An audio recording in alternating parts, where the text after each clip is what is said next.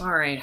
Uh, it says- so that's three extra crankshafts. I got some. Uh, I got some double nitroglyceride hyperfuel, and uh, I got a new steering wheel, leather cover. I know it's it's important. It's important for the feng shui. I got it.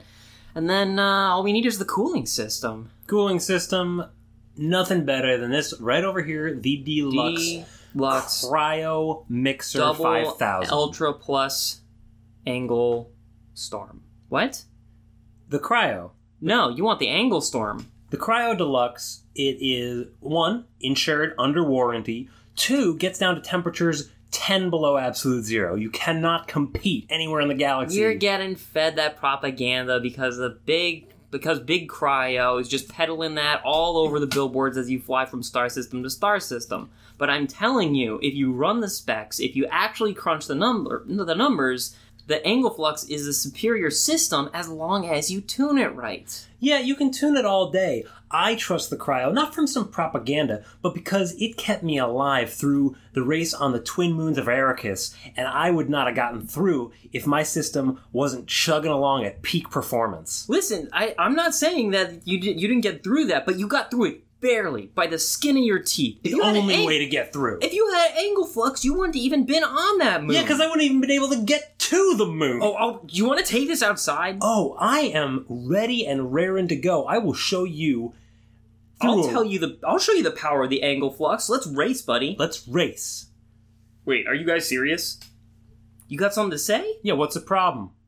I'm just saying, you're in my store and trying to select racing parts for your racing machine. Yeah, exactly. We got. We need only top of the line. nothing but the best. Yeah, but you're gonna have a race to decide how you're gonna have a race? Damn straight. It's how we decide everything here on Race Planet. Why why is that our system? Like Huh? th- there there has to be some better way to decide what you're gonna do than have a race. I mean I just I broke up three fights in here earlier. They were all gonna have a race. None of them had anything to do with uh, n- none of them required a race to be resolved. There was a domestic dispute and somebody's wallet got stolen.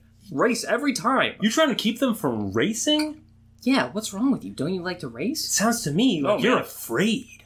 Hey, man, I'm not afraid. I'm not a chicken. Of course, I love to race. That's why I have a racing store. I like. I don't. un- I don't understand why you're coming at me just because you think you're a better racer than me. I know I am, and once I buy this, I'll be able to prove it to you and everybody else on this backward planet. Yeah. What are you gonna do about that? I'll tell you what I'm gonna do about it. I'm gonna race him. Yeah. You want to fucking go? Let's ride. Oh, while we're racing, I'm also gonna wave a gun at you. the pure race. The purest race there is.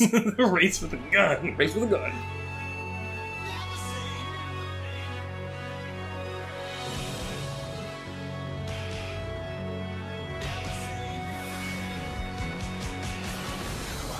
finally come. This is the chance that we've been waiting for. It all comes out of this defining moment. We can wait no more. Never say never. Never gonna stop us now. Maybe forever. Always waiting down. Never say never. Agony. I don't know, was that good? Yeah. Never say never. I hate maneuver. Don't stop us Yeah, and then trap starts playing. Yeah, it's good. Yeah. Classic. Yeah, that's that's an odd choice. Um, I don't know. Like it's it's weird that like we've done a race before, right? Did we? Monster we Racer? Monster Racer, Race Uh. Taro, Batman be Racer. Batman be Racer. that's it. Batman be Racer. That's not bad, actually. Racing.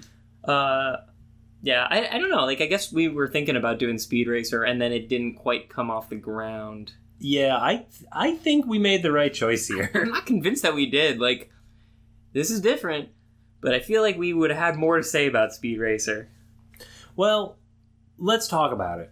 Guys, my name is Ben, My name is Zane. and welcome to the Cartoncast, the only podcast with three race minimum. Uh, This it is the- Carton like cast. this, uh, this is the podcast where we review old cartoons and see what we think about them as adults. And today, Zane, what are we watching? we are talking about Oban Oban Oban Star Racers. Hoban. Oban Star Racers. Yeah. Uh, yeah, the racing show where everything's racing all the time. Remember In uh, space. Old Man Ru- Muscle? Yeah. and how they were like, "We have a war. We're gonna solve it through a race, though." This is that, but instead of muscle, it's wings. Right.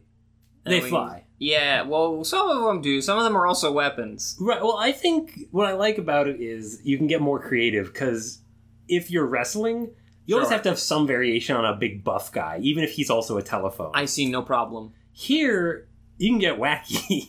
I don't I like. I mean, you. I guess you can. You can have uh, you can have your hair get like skunk stripes in it, like Yoshikage Kira. yeah. Everybody gets a little bit of black hair.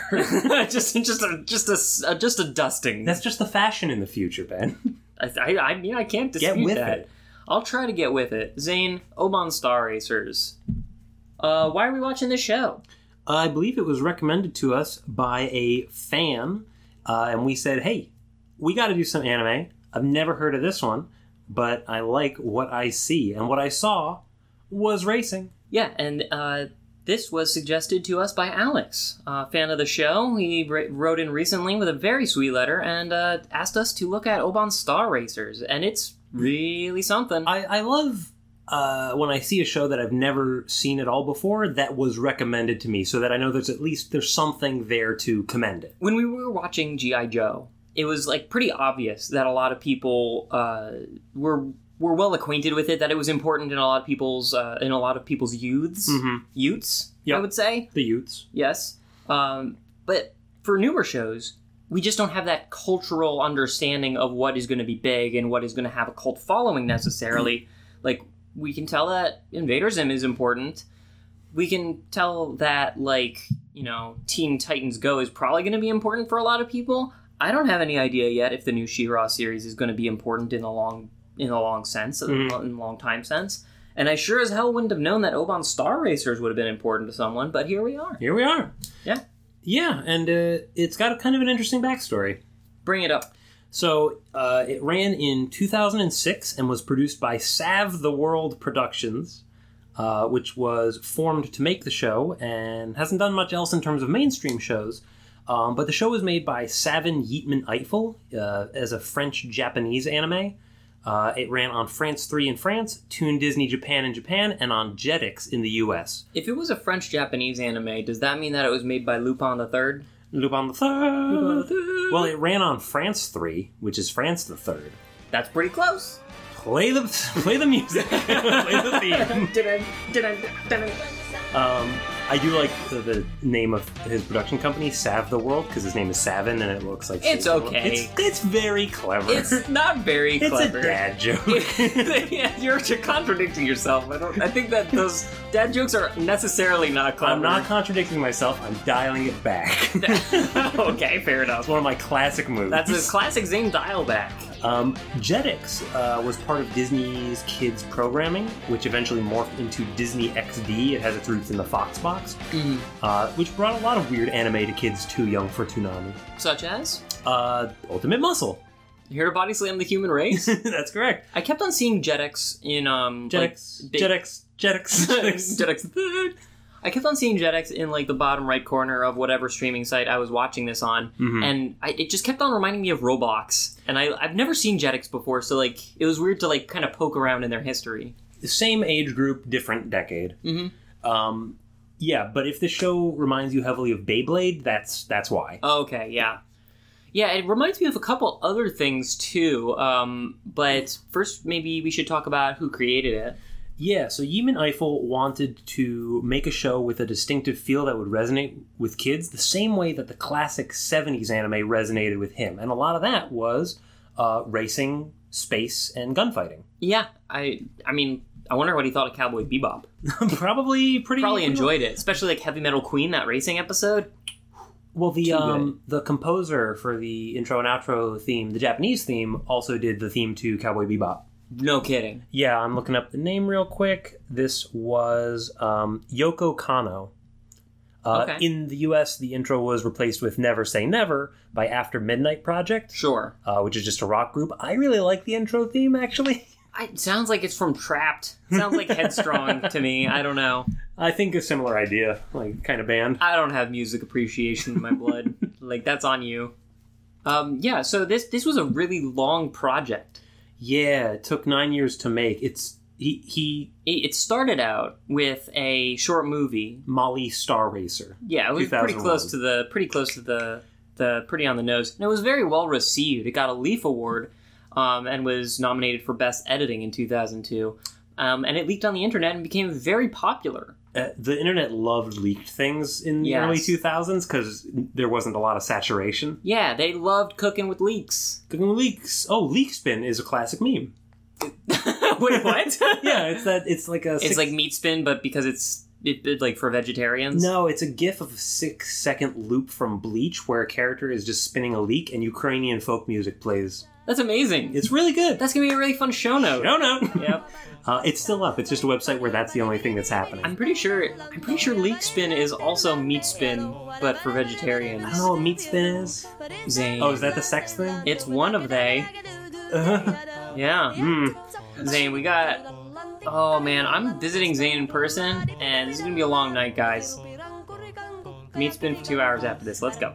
Uh, So it's not the sex thing. no, it is. Uh, NSFW on that one, guys. Um, so the the short movie Molly Star Racer had a lot of the elements that eventually went into the show. So he had this idea of kind of fully formed, um, and he wanted to collaborate with a Japanese company partly for the authenticity and for sentimental reasons, but also because um, American companies wanted more creative control. And by creative control, they meant Ruin it. yeah, Change the main character into a boy, which ruins kind of almost a lot of all of the it. points. Yeah. yeah. like, uh, there's parts about Molly's character that I don't like. There's parts about her mo- that, about her model that I find real strange. but I think mostly like the whole uh, the whole sexist uh, oppression, patriarchy, uh, father kind of angle is one of the stronger themes in the Mhm. show. And to get rid of that, oh boy, Also, she's like the only female character. there's like a cat or something. Yeah. When there's one female character, you can at least say like, "Oh, it's like Star Wars," you know. yes, she's probably force sensitive. It all factors out. um, so yeah, artist creative control usually good. Yes, Um, we, we just got through um, Etta and Eddie, mhm. whom you know basically uh, had had uh, had creative control in a suicide grip, so that they uh, so that they uh, could uh, actually put it uh, put it up the way they intended it. Put it up, But then, I mean, like then again, we also have fucking flapjack, and I don't know. flappity jackety. Are People like You're flapjack. doing a lot of like just riffing on the s- like on syllables today. Can you- I got a lot to read through. I'm trying to find segues that will not offer you any way to continue the conversation. um, so the classic 2D animation was done by HAL Filmmaker, uh, which is a Japanese company. While the 3D animation was done by French studio Pumpkin 3D. And yeah, from start to finish, the show took nine years to make. It, it doesn't look as janky as I wor- was worried that it would. It still looks a little janky. The transitions from 2D to 3D do not look super organic. We've come a long way since reboot. that, that is true. Grading on a curve, this is beautiful. But yeah, most of the character models are 2D, a lot of the backgrounds, but then like the ships, anytime they're in race mode, Yeah. uh, it allows you to like feel these as actual entities in space, and especially when you when the camera follows behind them, uh, the motion that it does is, is really uh, really gets you going. I think that in video games, in racing video games, F Zero, Pod Racing, what have you, the important thing is to is to get that immersion feeling, Mm-hmm. that feeling of I can see in front of me, and I can see the sides, and I can see my cockpit, but I don't have like a 2D top down kind of feel to it. And they do a pretty good job of showing us only where they're going or where they've been, and not kind of like a holistic scene of the entire battlefield. Mm-hmm. So, like, a lot of the time, the creative direction is such that we're looking through the nose of the cockpit, and that's I think that's that's probably where it does the best. Well, I think I- that, I think that the racing scenes are probably what they accomplished with the most um, with the most style. I, I can see why this won an award for the editing because the way that it splices between those shots shots from above or from the side showing the uh, interactions of the of the plane through space Mm-hmm. and like cuts to the characters and their emotional interactions like i think the racing uh, scenes in this are pretty pretty awesome uh, and They're the- quite good. and the stuff in between has a much higher variance and i think that's where you're either going to sink or swim on this show Yeah, because the racing scenes are so dynamic, and that's where they get to show their chops. yeah but they're only like five minutes each episode and you get, just can't do any of that 3D stuff when you're when you're when you're talking through your fairly rote, fairly standard family dynamics uh, they, with, with pretty unlikable characters, in my approximation. Uh, I think one of the differences between you and I on this is uh, I watch. So I watched through the entire thing Mm. uh, with Chrissy, and I they do grow on you. Yeah, I, I didn't find that to be true. Um, I watched through you know enough episodes to get the feeling of uh, Mhm. you know uh, all the all the intricate and uh, all the intricate layers and dynamics and personas underneath the character that is Don Way. He hates women, but like you well, know I. I, mean, there- yeah, it's just it's just not that interesting to me and he hasn't changed in eight episodes I don't think you under- appreciate how much he hates. yeah, women. well, well that, I mean, there's I'm I'm I'm detecting new notes and like a it's it's a it's a thin patina over the whole show, and as you eat more of it, you start to really understand the misogyny on a very de- in depth level. yeah, she is a thin patina. That's yeah, a good, we got that's a good thin term for patina her. here. Uh, yeah. So what is the what is the novelty of this show exactly? Because it it it sounds like from uh, Alex's perspective um, that it's kind of a speed racer for a more modern audience, maybe. You know, we we've talked before in the uh, Star Wars episode how in a lot of Star Wars media they have this big, open, interesting universe, and they follow the the plot that's not actually the most interesting. Like the stuff going on in Mos Eisley, really cool compared to like oh, classic good versus evil stuff. I feel like this story takes place in the Star Wars universe to an, to a degree. I, I want to watch Figure and Dan and the modal nodes. Their their their triumphs, their failures. You know how, what what happened when they hit rock bottom? How they brought themselves out of it? A reunion tour. mm-hmm. You know on uh, give me a Star Wars planet, Zane. Alderaan. Alderaan. Chip, That is that was- the one that blew up? That was a good show. Had VIP passes to that show. That was the one where they solved everything by having a uh, battle of the bands. Yes. yeah, that's the one. That was the that was like the two point five movie. So I think I think the strength of this show really comes down to how you feel about uh, anime tournament arcs It, that is, it is. I mean, because some that's of all it it is. But they didn't do the they didn't do the groundwork. That's why you don't start. they throw you right in. That you don't you never start the first season with an anime tournament arc, and now we know why. Is because they're the, the the tournament arc, to my mind, is where all the interesting dynamics are forced to the front. Mhm. You know, you have that uh, You establish your characters in the first season, and now they interact, and you bring them to their logical conclusion. You push them up against the wall and see what goes. Yu Yu Hakusho. You have Kurama. Mhm. You know, he's been he's been kind of sly. He's been saying everything in a devious tone of voice. And then he gets forced into a corner, and holy shit, he's actually a white haired pretty boy that I don't like. Mm-hmm. But it turns out that he's also Kurama and he loves his mom. Like, it's just, you get a lot of stuff in the tournament arc that was hinted at and then brought to the fore.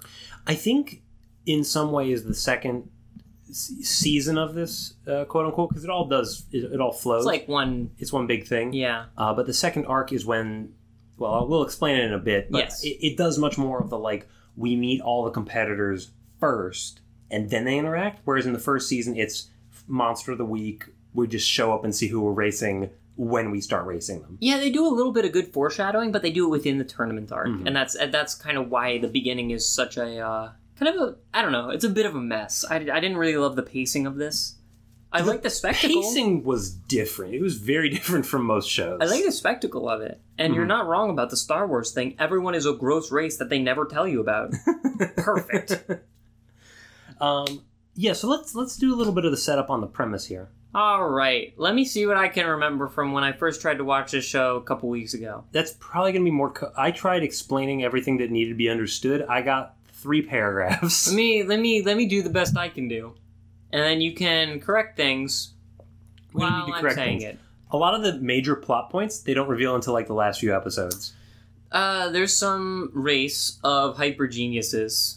They live forever and they're space wizards, and they saved humanity from sort of Cylon war. And uh, uh, in in gratitude, humanity said, "Hey, you want to watch us race for you?" And uh, the wizard, the space wizards, were like, "Show enough, better better do that, or else uh, consequences of some sort will happen." I'm not really sure what the consequences are, but bills come due, motherfucker. And so now Earth has to race against a bunch of other alien shit. Otherwise, maybe the war will come back. Unclear. All right. Also, the entire Earth is some weird capitalist, like uh, some some hyper capitalist society where everyone is forced to work their fingers to the bone for no reason, as far as I can tell. No, I think he just runs a tight ship. I don't see it that way. So you were wrong about a lot, Okay. um, but the main idea is yes, hey, we have to race, and if we do wrong, we're going to get invaded. So this is so this is distant f- this future Earth, like t- late twenty first century, Mm. um, and Earth is at war with the Krogs. Uh, this is a race of They large- only have one fucking trick, Zane. they're big. No. all these shows like uh, when w- you have to have an alien race that's bad and trying to invade you why is it always some gross like Orc. it's like an orc or a serpent or a toad name Yeah, it's never like the it's, It's never ne- devious. it's never goddamn it's never legolas There's no there's no stealth here. Well, it's interesting because the Legolas character is subservient, like they're they're um they're being ruled by the Krogs. oh i thought he was just pinocchio Made of wood? wasn't he made of wood did, No, I, did I read him wrong? I mean, are we talking about Legolas? Yeah, I think so. so. Okay, so the, the Krogs were at war. Earth was like, oh shit, we're going down. hmm And then all of a sudden, the invasion stopped, and the government of Earth was like, "Guys, we did it. We beat them." But what actually happened, and what only a few of them know, is no, we were visited. That's by- right. It was a cover up. it was a cover up. The, the Avatar, which is this supreme celestial being, Groucho Marx from Groucho Wizards. Marx, sure, why not? Um, he came down and said, "Hey." I have instituted an intergalactic truce for the next 25 years so that everyone has time and peace to prepare for the every 10,000 year race. Zane, I'm sure that the end of this show makes the fact that there's a race make some sort of sense. Don't tell me. Don't. Don't tell me. I don't want to know yet. You'll tell me at the end of the episode, right before we log off. There's no reason it has to be a race. I mean, I understand conceivably why it should be a race. Is it like a predator situation where like they just test their metal against the greatest prey in the universe? No. Just for fun, just because like it's their culture, not for any actual reason. No, so the the conceit of the race is if you win, you get the ultimate prize, which is A spoken- kiss from this fair lady. That's similar. Yeah, um, that's what that's what one of the characters wants. yeah. Um, but no, so if you think about like, oh, we need to judge a wide variety of creatures from different planets on a single metric. What is a fair metric? And it's the sim- it's the first uh, thing that any sentient or or you know intelligent life would have to learn to do: go from point A to point B. It's like almost kind of like logic, Yeah, but like what- it's got to be a very particular way of point A to point B, and because the only truly intelligent species know how to fight and kill their opponents during a race, well, you're not allowed that's to also kill. part of it. You're not allowed to kill each other. Well, I'm sorry, that would be barbaric. Well, you're not allowed to kill each yeah, other. that's in some big quotation. Mo- the quotation rule is you marks. can't try to kill them, which is like, technical foul. how do you know what I did? yeah, I was just aiming at uh B. But what it allows it to do is like it it allows you to compete whether you are a super advanced uh, species, whether you are just one big creature who is very mobile, whether you have like space magic, whether you're a space pirate. Like they can all compete on a somewhat level playing field. Yeah, I mean, like, there's no reason for them to. Like, this is uh, th- there's a huge anthropic principle problem to that. That's not the right principle. No, I think that's the right principle. no, but like, okay, millions of years of evolution. Don't at me, young Earthers. Millions of years of evolution. They, you I know, think the old Earthers would also have a problem with that. why billions? Uh, at least half Hundreds? a billion. Yeah, I said millions. Oh, that's by that logic, six thousand Yeah. would be like point oh oh six millions. you can't do I've that. been alive for several years. I uh so like all of them had to go through a bunch of different divergent evolution on very different environmental conditions Mhm. and somehow all achieve sentience within the same like 100,000 year mark and achieve the technology to do a big space race Mhm. at the same time. Or ooh no, never mind. I can make this make sense. They picked the races that happen to be at that level of ingenuity. Um, they actually explain this in the second season. Oban, the planet where the final race takes place, is the mother planet, and it shoots out energy seeds, which become planets. So, I'm Oh, so sick of this. they're all about the same age. so Fuck this is me. actually a young Earth kind of thing. Fuck me. Um, anyway, Earth, being what Earth is, doing as we do, uh, didn't take this seriously and didn't prepare for 25 years, and they just crammed the night before the test. Right, because like if they don't, you know, if they don't win the race, then we'll have be we'll have been beaten. Right. Yeah, Space race kind of thing. that's no good. well, no, the problem is after Today the is a dark day, humanity. We have been beaten at basketball. after the truce is up, the Krogs are going to come back Why? because they were in the middle of an invasion. But they got like what? Did they get like distracted by the race? Do you understand the nature of a truce But why does like oh oh wait wait the truce was put in place by the by the wizards. Avatar? by the avatar that's like armistice Yeah. conditions like it's in the fine print must compete in a dumb fucking race. Yes, Got it. you got I it. understand now. It makes sense. yeah, I got it. so they go the Internally consistent, logically sound. uh, the president, the one guy who was like, guys, maybe we should take this seriously, uh, goes to the world's greatest star racing manager. So, like, the planet knows that there are aliens. They've had, like, racing competitions in the past with other alien species sometimes. It's a major uh, culture bridge Yeah. between their peoples. It- that's why they do it. Maybe, Racing. maybe. Um, and so this is Don Way, and he is tasked with assembling a team with a hope of winning the competition, achieving the ultimate prize to save humanity from the Krogs, uh, because you know we're Earth Earthicans, and uh, instead of preparing for These what we were told to, Earthanoids. we instead prepared for better war. Yeah, I don't like. but like, did we? So here's the thing. Yeah, toward the end of the series, it's like, oh shit, we uh, might just end the truce early by getting a preemptive strike in. Yeah, but like, did we? Because like, from what I like the from the bare bones of the backstory that they did to where we actually are, because this is an entire fantasy setting. Earth is not the one we know. Yeah. It's you know got uh it's got crazy uh, militaristic uh, space plane races and uh and, and a whole company, um, primarily focused on making space racers. Right. So like this is a very different society. No, I think we're just only looking at that parts of society. Like, there's an orphanage, there's libraries. Yeah, yeah, yeah. But but but my point is, there's there's, and I guess this is kind of going into tone and genre a bit, but like there the the point of this society. This is why we had that sketch. The sketch that is going to be so good when It's it all comes with a race. Yeah. um, is that it, it is like a single verb society. You know, all anyone cares about is racing. hmm I haven't seen evidence to the contrary. It seems like the most, in, like Don't the- forget war. I well, I mean, Love war. War is just a subsection of racing. You see who who can kill the most within the allotted time. That's a race. Right.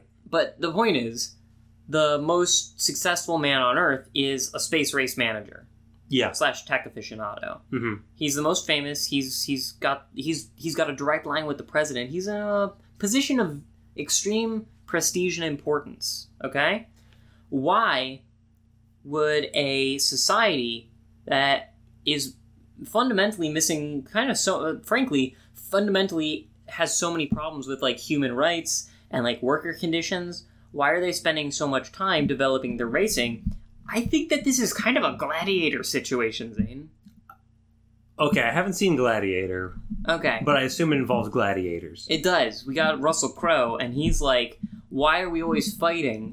And you know, someone's like, "Joaquin Phoenix is going to sell all our rice because he's not a good enough king," and uh, he's gonna have you fight for the people's amusement so that the people don't get wise to the fact that we ain't got no rice. And then he wins all of his fights because look at those pectorals. How is this like that? Well, it- because so I think the way that it's like that is that uh, it seems to me like we're in a society where racing is king. If you're not racing, you're not really worth anything. So what what the the reason is that that they're pouring all of their resources toward this race is because they're trying to pull the wool over the consumer's eyes and be like, listen, we can't give you uh, basic food, shelter, medicine, anything like that. But here is a distraction. Here is something that you can point at and congregate around, and it's this societal thing that uh, will make you forget your woes. That's what Gladiator did. right. And that's why I assert that there's no war. no, no, we see that. C- Counterpoint. My turn. yes.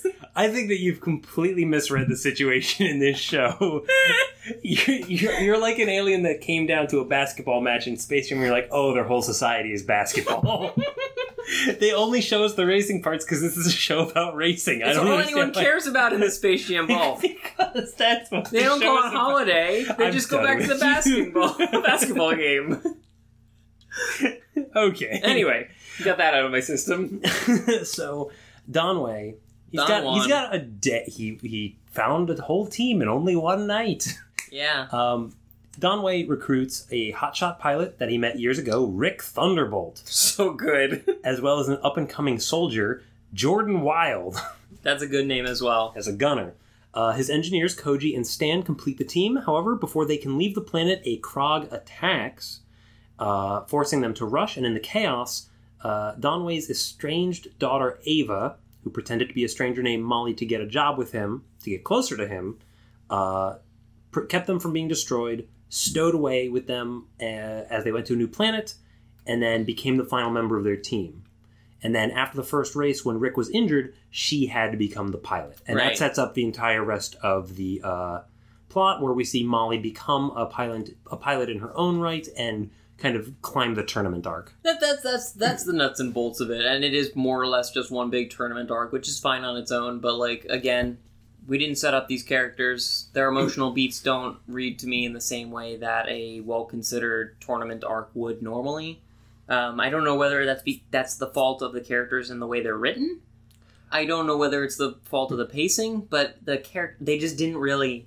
I didn't feel I didn't feel anything from them really. I think it's because you know this came out of a short, which was about racing, and so they didn't feel confident about having a couple episodes to establish characters and depth and interaction. They were just like, we have to get into the racing. We need to keep the stakes high throughout, Yeah, I mean, like I and they feel like sprinkle they sprinkle in character. They do sprinkle it in. I, I feel like it's a little too little too late. I watched like five episodes before I had watched a couple with you tonight before Mhm. we started recording, and the the, the, the I, I didn't really even remember what their personalities were other than that Molly was uh, sick of her dad She's being rambunctious. an absolute monster of a man. She's got spirit, She's got spirit. Uh, and I- spunk, moxie. yeah, all of them good stuff. But I mean, like, I, I just didn't really. The motivations felt off. Like they, were Mhm. it's the the characters felt a bit like they were very, written very simple. Yeah, they don't have a they don't have a ton of depth, but I think Like I they found have, them believable. they have like one driving goal, and then they also love racing. Yep. And then like I don't I don't know anything else about them. Uh, Jordan's a racist, and then That's like racing. yeah, I mean, he got really into it. Uh, and Rick is uh, he's a cool guy. Rick's a very cool guy. he's, he's entirely too cool. yeah, I'm I'm pretty into him. Uh, let's let's talk about the characters. Yeah. We've got Molly. Oh, and by the way, uh, you know, it's not just a big tournament arc. There also turns out to be like an evil space wizard behind it all. Sure. Just tossing that out there. Yeah, it's fine. Okay. I got no pro- I have no qualm with the wizard. Molly is Chiara Zanni in the English uh, dub, who Yep. we know as Hamtaro. Yep. It's so cute. Little little little pilot big adventures. Ham ham ham taro. Uh yeah, I I looked her up her Wikipedia page and I am proud to say that her personal life uh that, that that the details of her personal life on Wikipedia are Zanny is married and is a Christian. There you go. Sum total of the entire That's blurb the in whole- Wikipedia, That's the whole thing. which I think is very funny. You don't you don't get anything that concise anymore. I mean, like, Dre, way to just give me the nuts and bolts. Uh, but yeah, like, this is the. So Molly, I guess, is like the best character by my approximation. I don't think that the other ones play all that well on the page, but like, Molly is at least, you know, the spunky heroine whom. You know, uh, she she had, she could do the world, the earth proud. Oh, if only they would give her a chance. She, she her character's able to breathe because she's not as aware of the fact that the, all of humanity is riding on this. Is is that how it is? I thought that she knew, and like it just wasn't on her priorities list. She knew that Earth wanted to win, but Donway was keeping under wraps the fact that like if we don't win this, the Krogs are gonna just destroy us. Oh, okay. I didn't get that either, so I can't blame her. No, so that's what Di- wh- why Don Way wants the ultimate prize. Molly wants the ultimate prize because her mom died in a tragic racing accident, and Again, with like a single verb society is well, that's very why she funny. became a racer. Yeah. And uh, Don Way was so distraught, and he didn't want he couldn't take care of his daughter anymore, and so he put her in a boarding school and never called her, and he just devoted his life to his work. And there's a great moment in one of the later episodes where he's like, wh- they they discover that they're related, and he's like, "I'm sorry. After your mother died, I just." I, I couldn't raise you alone. I didn't know how, so I put you in a boarding school. And she's like, That's a load of bullshit. You never called. you didn't do anything. Yeah, he's just a bad father. He's really bad. Um, Yeah. I, I like how he grapples with the fact that he knows he was wrong. Here, here's the cool thing is that like his mistakes uh I think I think that his character is interestingly informed. There like Molly and him are are kind of one character dynamic split Mhm. between two people, so it makes sense to also talk about him at the same time. And his uh his sort of like they they can they constantly butt heads during this tournament where Molly's like I got a good feeling coach just let me let me follow my instincts and uh you know Don Juan is is all Mm-hmm. Stick like to the plan. yeah, you're, you're a loose cannon rookie. Yeah. Don't go wandering off on your own. There- We got rules for this. we, we, we can win a little bit in these areas. We're playing on margin here. Yeah. And He's like, what if I just land this one uppercut? Just put me in, coach. yeah, you gotta cut me. Um, so so the basic that's their that's their basic dynamic, and it's informed nicely by this knowledge that Don Way knows the plot is is all of humanity is riding on this Mhm. because it, he he behaves very conservatively and does not consider Molly's feelings. Right. also because he's a bad person, but not solely because he's a bad person. Yeah, I he's, mean- he's got his eyes on the big picture prize, and Molly is more focused on proving herself. Yeah. That's it. Yeah. He's, he's spent a, a career in the racing industry where he needs to drive his players hard and not bet the whole farm on a single race. Yep. And that's what you need to do. Right, but Molly is in a new situation. Um, no one has any experience in this, and so going by the old playbook simply isn't good enough. Mm-hmm. you know it, it it won't work on an interplanetary uh, level it'll it might be fine for for the regionals but at nationals we really got to have a have a- have a different plan Yeah, and in the in the way that this uh, plays out is during the course of a race, a lot of the time Molly will like kind of figure out how the other racer ticks, like Yeah. how they operate, and she might not realize that that's how it is. She just says like, "Okay, here's what they're doing. Here's what I need to do to win." And Donald's like, "No, stick to the plan." And she's like, "I can't." yeah there's there's no way we stick to the plan and i come out ahead Yeah. so i'm gonna ignore your advice you should have called me bruv them's the breaks yeah so um i think that i think that she's pretty cool i like her a lot i like their relationship a lot Mhm. Um, she, okay, so like, there's the the she's the gearhead chick. Yeah, Yeah, like uh, We've got- Kaylee from Firefly. we've got an archetype here. Winry Rock Rockbell from Full Metal Alchemist. Yeah. it's it's a similar thing. Like, um, I'm. It's it's an archetype that I feel like may, might be s- half sleazy in nature, like In what way? inherently.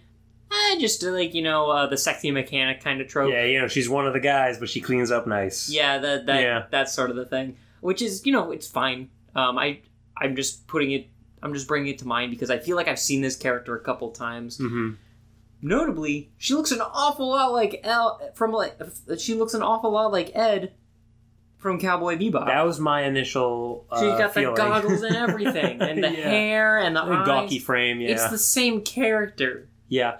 I'm I'm sure that uh, uh, the creator was inspired in in many That's what number of it feels ways, like, yeah. you know. Yeah, and you can actually also kind of feel that in Rick Thunderbolt, who is just kind of too cool to exist and Do you dips think- out halfway through the Do you series. think he goes by Rick Thunder? No, you Really? need the bolt. Yeah, the bolt is what makes it You need tick. the bolt action rifle. Uh, Straight to yeah, my heart. Uh, so Rick is voiced by Michael Dobson, who is Nappa in Dragon Ball Z. yeah. and uh, as well as voicing a number of uh, other popular anime characters. But the deep cut, Over nine thousand anime characters. I'm sorry. but the deep cut we know him from is as Lucas from Cybersticks. Oh, Dad The- Arms. Eternal No best wonder bro. I loved him. he was great. We love macho men that take care of their mamas. So Rick, you know, he's like the flying ace. but I didn't see him do dick in like eight episodes. He got wrecked in the first race He got riggedy wrecked. by a Krog uh, racer. Oh, those are bad dudes. Yeah, they have a ship that's just like a big sword, like spike. it's a Mario RPG. it's a Mario RPG villain. you know, if if my ship, the thing I used to move, also looked like the thing I used to kill people with. That's just good efficiency. Yeah, that's now you're ahead of the game. it's two in one. You can get a whole nother ship in here. um, yeah, so he gets taken down, and he tries. You know, he he spends a week in recovery, and then he tries to get back up, and he like starts shaking, and he can't control his racer. Oh, he's punch drunk. Well, the doctor is like, yeah, he has traumatic brain injury from that explosion. He can't race again. If he ever tries to, he'll just start spazzing out. So he becomes like part-time trainer Kind of of like Molly. Guru. Yeah, guru, and also like he becomes this investigator because he finds some ruins in the wreckage, and he's like, something shady's going on. here. So he finds out, he figures out that Molly is Donway's daughter. He figures out that there's some evil like necromancer controlling things, but then he gets mind wiped. Yeah, And I then don't he know just any of that shit. pieces off halfway through the show. Like, you guys seem like you'll be fine without this information. I've taught you everything I know after a single day of training montage, Yep. That's all you really need. where we did not race. The training montage was like, uh, take a couple laps around the pond and then uh, see how you can balance. It was like, yeah. it was, I mean, like, she already knew how to race. She Yeah. really just needed to learn the plane itself. yeah, yeah. And they were in a time crunch. It almost makes, like, a certain sort of sense if you relax your eyes. I, I really liked the show, but there's just a lot of little things where I'm like, there must be a reason why you made that choice. there's gotta be. D- Is it just me, or does he wear an overcoat with no shirt under it? Eh, unclear. Everyone's kind of pasty. Okay, yeah. I hope that's the case. He spends all his day in the cockpit. He doesn't get a lot of sun. How do we feel about uh, Don Way's uh, misogyny angle? So i- it's a different time. Listen, man. Well, I mean, clearly it's the future time. Right. Presumably, we were okay for a while. And Uh, I can- backslid. I could read it as a defensive mechanism from seeing his wife. that's uh, that's die how in they a played race. it. That's how they play it. Is he like I don't trust w- female pilots, and the reason was that his wife died. But his And he wife doesn't wanna was the lose anyone else greatest to it. pilot who ever lived. Well, she died. Was she really that great? Well, she was sabotaged, Hey, man. or was she? It's apparently all fair in racing. We we find out that she was sabotaged. Oh wait, no, she wasn't. Oh yes, yes, she, yes, she was. Just double sabotage. The- the- I the tell- first sub- sabotage or the second sabotage take. covered up the first sabotage. it actually did. Oh my god, Zane, I'm making this up as I go. It's really good. Um, yeah, it's almost like a uh, like a soap opera at that point. it's a little too many. I don't. I Too don't know. convoluted at I don't that know if point. they um, communicated well enough that that's why he was being sexist. I think it's just like that's It just is- his way. It informs without really explaining. So like there, there's connective tissue there. I didn't really see it as. I didn't think. I don't think it was the most competent way to like justify a sexist bent. no, I think it was used to juxtapose how proud he is of Molly later when she starts becoming a good pilot. I think it's also like to inform the man he was, which we do get through uh, flashbacks and you know memories of her of Molly kind of enjoying her childhood with a happy father and a happy mother and all that. Yeah, And like, look at what has been done to him. Not only is he sour now, he just hates all women. Like this, it actually like it sort of informs how good things were at the beginning, so that you can feel that much worse about how fractured their relationship is. Because Yeah. like Molly finds out what a dick he is, and it like doesn't destroy her. It like pushes her harder, but like you can definitely see like it's it's done some emotional kind of trauma. Yeah, because the the intersection of racing and uh, women or his family led to tremendous heartbreak, and he only knows racing, so he had to cut out one thing. yeah, he's a busy man. Can't cut out that much. yeah, Uh, how about Jordan? Jordan Wild is uh, is Sam Vincent. We just saw him as Double D. Yes, we did. Um, so he is a. I thought he was way older because Don Way was like recruiting the best of the best. He's and like seventeen. He's seventeen, and Molly's uh, fifteen. Yeah. So not not terrible because Yeah, there's. I mean, like that. That won't stand up in court, right?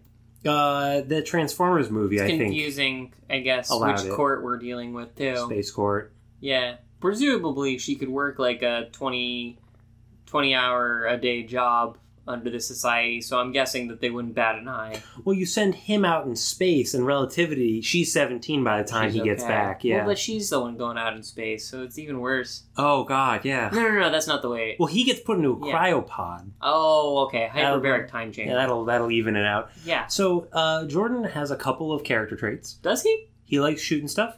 Hmm. He How nuanced. he's got the hots for Molly. Oh, well, someone had to. He is racist against all alien life forms, Yep, a lot you can do with that. and yet despite those, he's kind of lovable. like he's I really don't- Chrissy was rooting. There's a love triangle, and Chrissy was rooting for him the whole No, time, right no. up to the end. I don't like him much. He's Uh, I think what I don't like about him is mostly because it's he's there to kind of be how do I put this? The uh he, he, he struck me as he was there in order to give like a uh, a plucky sidekick with like a never say die hopeful attitude to combat or calm Molly's uh, brooding.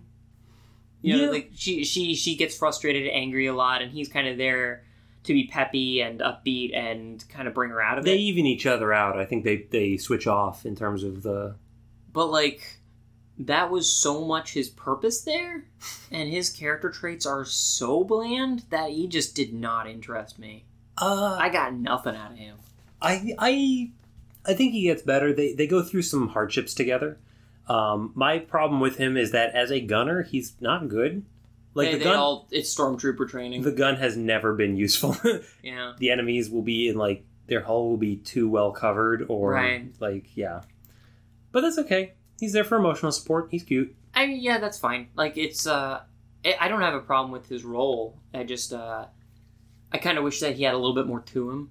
You know, we know that he wants to be in the, s- in the, like, a soldier or whatever. yeah. Is there, like, backstory that, like, supports that? No, that was uh, he- he. Um, It whenever, seems like- whenever he's worried, he kisses his dog tags that his uh, grandfather, uh, they're his grandfather's. Yeah, I didn't, I didn't see that. That would have been a very good detail because Yeah. to me, it looked like he was fully formed from, like, a clone farm about a month back. he mentions in one this is weird because sometimes they give you a lot in a little and sometimes they don't give you anything Yeah. um, one time when he thinks he's about to die he's like oh he's like praying on his dog tags like please don't let them clone me cloning's never mentioned in the show Mm. Mm. Makes it's like you think. we just have to wonder what's going on here yeah. yeah i yeah i didn't mind him i think he, he grew on me He was, he was pretty weak he was sauce more of a to me. slow burn. I think he shined because um, the love interest between Molly and Prince Ika needed a balancing out. I like Prince Ika a lot better. So Prince Ika is Kirby Morrow, who voiced Moroku on Inuyasha and Troa in Gundam Wing. Kirby Maru is my favorite sword. yeah, slices through anything and then it puts It nails anything it. into it. Yeah, there you go. Uh, yeah, what did you like about him? He just uh he was just like not a jackass human. That was more or less it. Like he had a little bit to him in that like yes, he has his budding friendship with Molly, but he also comes from a society that He- has traits. Humans are bad. Woo! And don't deserve their success is a pretty strong underpinning of this show. like that's how all the aliens feel. I just like feel like no none of the other characters have like kind of back backdrop motivations. Yeah, and 'cause- he is very well informed by his people and Mm-hmm. his role as a prince. yeah. So he is a Eurasian. Uh, that's they're called, I know, man. I just like and I think I, I got some like you know Native American mysticism uh, vibes from like what they were trying to do with him. I saw elves. you saw elves. I saw elves. It's very much elves being controlled by orcs because uh, the Narasians are subject to the. God, I don't even. It just slides right out. The Krogs, the the Gorlocks. the Gorlocks, and uh, they're like Prince Ica. You need to do the best you can and sabotage anyone that might harm the Krogs. Right, but the honor of our people, based on our noble warrior culture. We don't want to die. Yeah, Um, and he rides around. So so good. So Molly's got this like cool biplane type of thing with a Yeah. couple of thrusters. It's like It's fast like Faye and like Valentine's maneuverable. gunner in a Cowboy Bebop, Yeah, but uh, or like a Tie Fighter or something. but Ica just rocks around on a like big old beetle, Fucking gigantic beetle engine. and he has a bow and arrow, and he can like shoot magic lightning. yeah he bolts can almost. chant magic to speed up his mount or to enchant his arrows. Yeah, he speaks some Navi bullshit to It's get his to get really his mount Na'vi. to get the mount to go faster. Um, yeah, I, I love the way that the different races have their different ships and how their ships Oh, like, it's so good. inform the way that they move. Yeah, I, I've been kind of like shitting on the show a little bit because I think the characters are not great. Mm. Whew, the setting setting's not bad. Because like Prince Setting Ica- has a lot to it. you know, he's got versatility. He can pack a punch. He doesn't have a ton of armor because he's just like crouched on a bug moving fast. which so- both informs his his strategy and informs his background. yeah, he f- flies around and he shoots arrows to like make debris that he can fly around, but the enemy ship can't. Mhm. Brilliant. Yeah, he's great. No, I, I really like him as a character. The Krogs and some of the other uh, like big burly races, they're just like. They I, I'm not, underestimate I'm, I I can't move on the you know, sharp turns, but I'm just going to on the straightaways, pick up speed and slam anything that I can out of the way. Yeah, Like it, it, it really comes out. It's a highlight of the show. yeah, I, I really like that part. Um, it does feel like pod racing. y- you had mentioned. It because the idea came before Phantom Menace, and the show aired after anybody cared about Phantom Menace. but the short itself was made in two thousand and one. Right.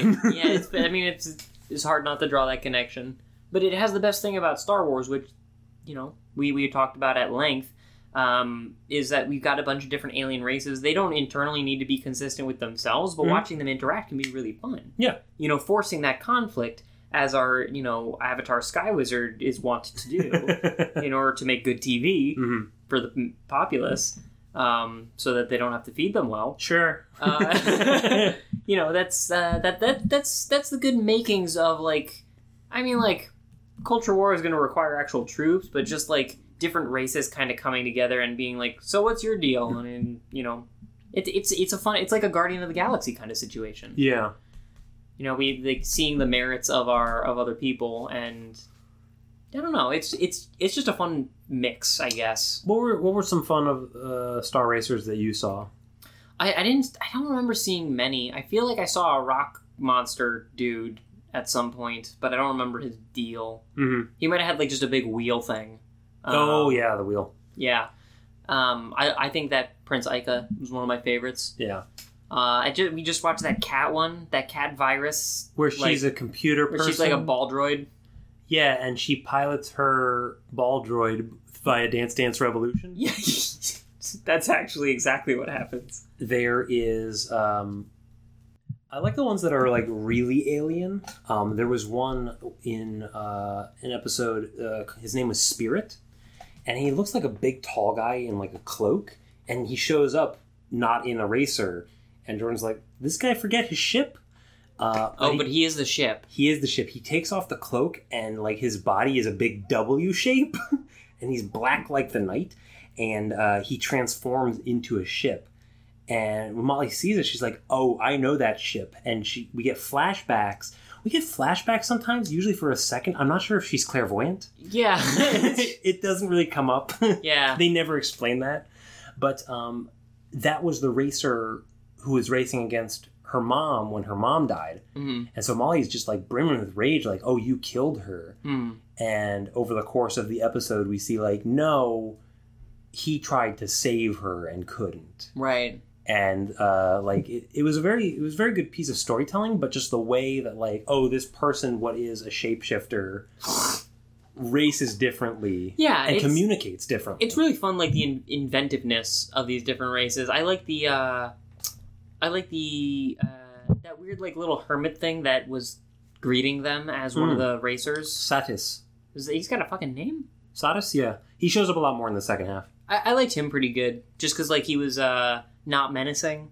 Like alien races that aren't menacing but aren't like supposed to be cute are, are pretty good for me. He wears a um he wears a like a superhero costume and participates in the race as Super Racer. Uh, and his ship is just uh, like a big O, like a circle. I'm sorry, Zane. Did you just say that his ship was Big O?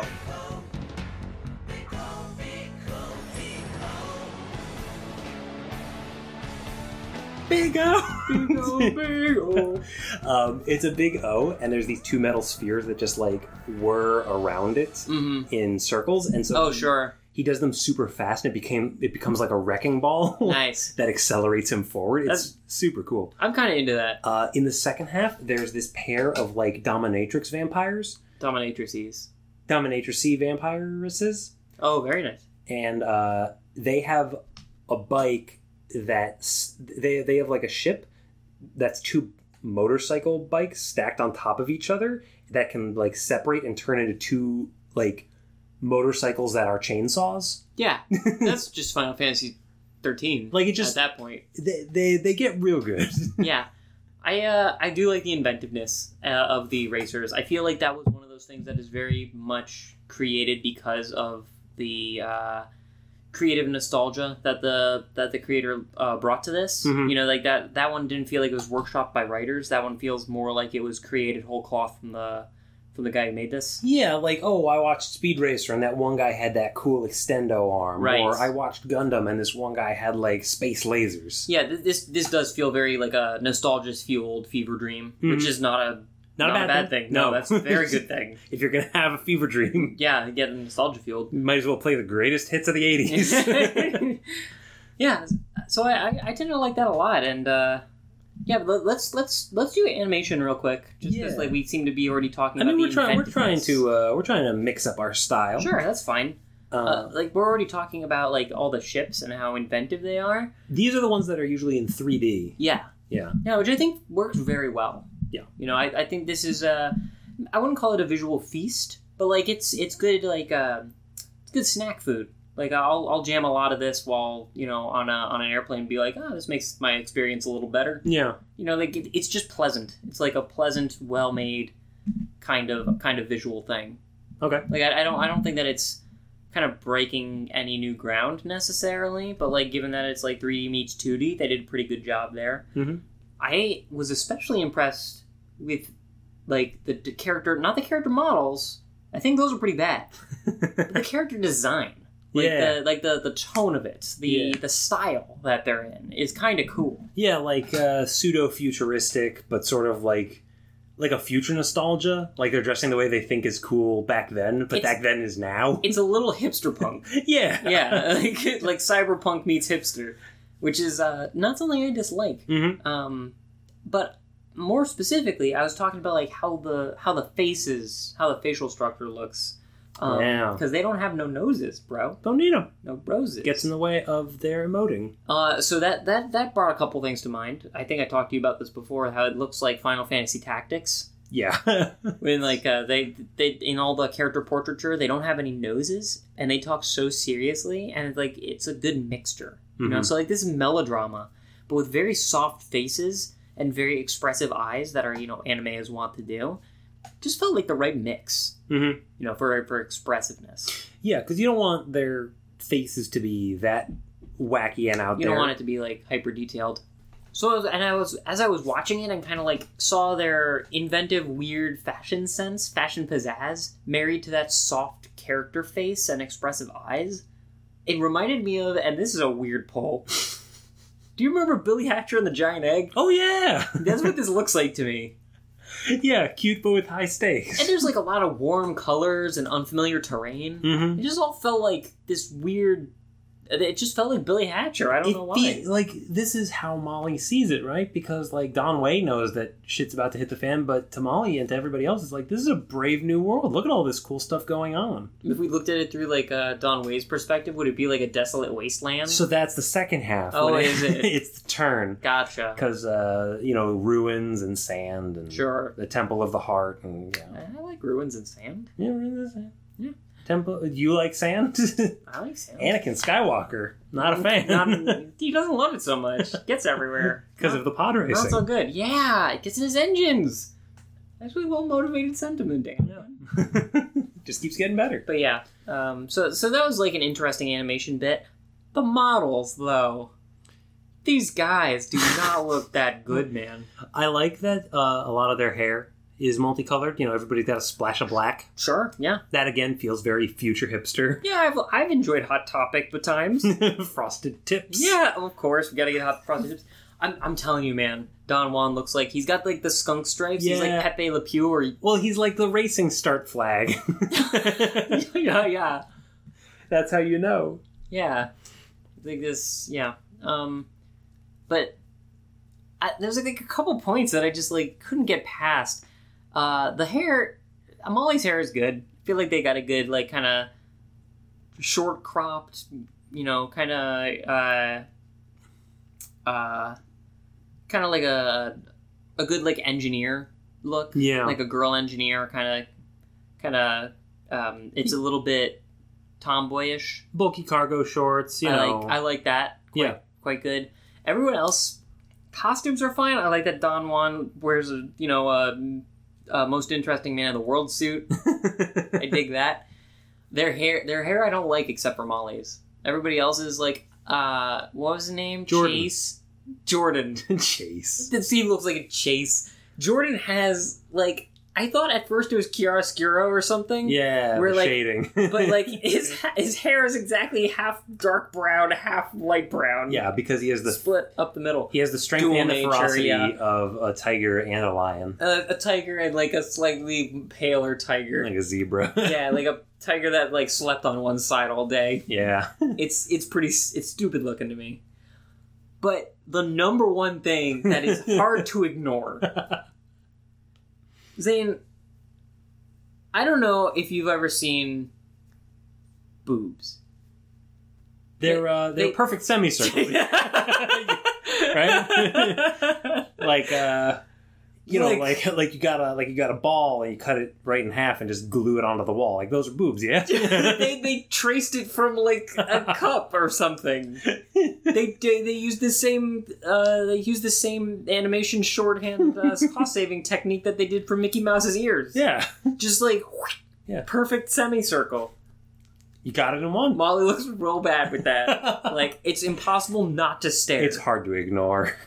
and like not in a pervy way because like it doesn't attract me. Like Yeah. I'm not enticed here. I'm not I'm not into those shapes, Those aren't like shapes that a person could be into. right? because they're semicircles. Yeah. you're, you're talking about like You're talking like a like one of them balance balls at the yoga place. yeah, we're not doing yoga. We're, we're We're doing flying here. We're flying here. This is pod racing. yeah, enough with that downward dog shit. downward dog shit. Yeah. Um, I think the intention ooh, Scary territory. was that she's you know budding young woman. Titten up. Yeah, I Yeah, understand. she, yeah, she's but like, no. I understand. I understand the idea behind them being petite. But dude, but dude, though they don't need to be perfect. I, I I cannot overstate how jarring it is. yeah, we're not we're not just we're not trying to be those guys. really- It's it's actually extremely distracting to look at. No judgment here. yeah, because like Malls. of all the characters, we get the most screen time on her, and like yeah, it's and every other the, she she looks great in every other from like every other perspective. Mhm. It's just I don't I don't know how that got through testing. yeah That's bizarre. It's a bizarre choice. yeah And she's the only woman, so it's very difficult to gauge whether that's like just a uh, yeah. And she and Jordan Don, share Don Don Way style like uh, women are confusing monsters, Yeah. or whether it's like just a particular to her thing. and she and Jordan share a bunk, uh, just like separated by a, a thin sheet. Yeah, we He's could- just- finally taking the board out tomorrow, huh? just looking. Just, Yeah. mm. yeah, it's not so great, yeah. but yeah, that. I mean, I I felt the need to point Do you, it do you out. feel like they sexualize her a lot in this show, or No. is it just like, yo, here's a girl? I don't think they sexualize her at all. Mhm. That's why it's so jarring. yeah. like if you if you show me something like Gynax would create, Mhm. and they make like a, you know, some robot chick with blue hair that is, uh, you know, the design to get me to give it a, to, to to give a tug, Yeah. receive a tug. Yeah. Three quarters of the circle. Yeah, then like it makes sense for them to bounce more than things would ever be able to like it it it makes sense for boobs in that case to be perpetual motion machines that never stop bouncing, don't lose anything to friction or heat through the impact. Yeah. Like that makes sense. Like I can see the design consideration there. Yeah. Here it like it looks like a very misguided attempt to look like she had a training bra that wasn't well fitted. Maybe. So your recommendations on this show are to remove that and to remove Jordan and make this show sexless, which I don't think is wrong. I don't know if it adds much. Like Yeah. does it change anything really? No. I mean, like, no, I don't say. I don't, I don't want to say like, eh, sexless might be the right word. I don't, not genderless. because there's a love 'Cause triangle. Her being a woman and Don Wayne not liking women is a very important part of the, dri- their dynamic, yes. Yes. and I wouldn't trade that for anything. There- there's because a- that's the only interesting dynamic. there's a sex politics. yes, But it's not related to sex sexual politic. sex politics.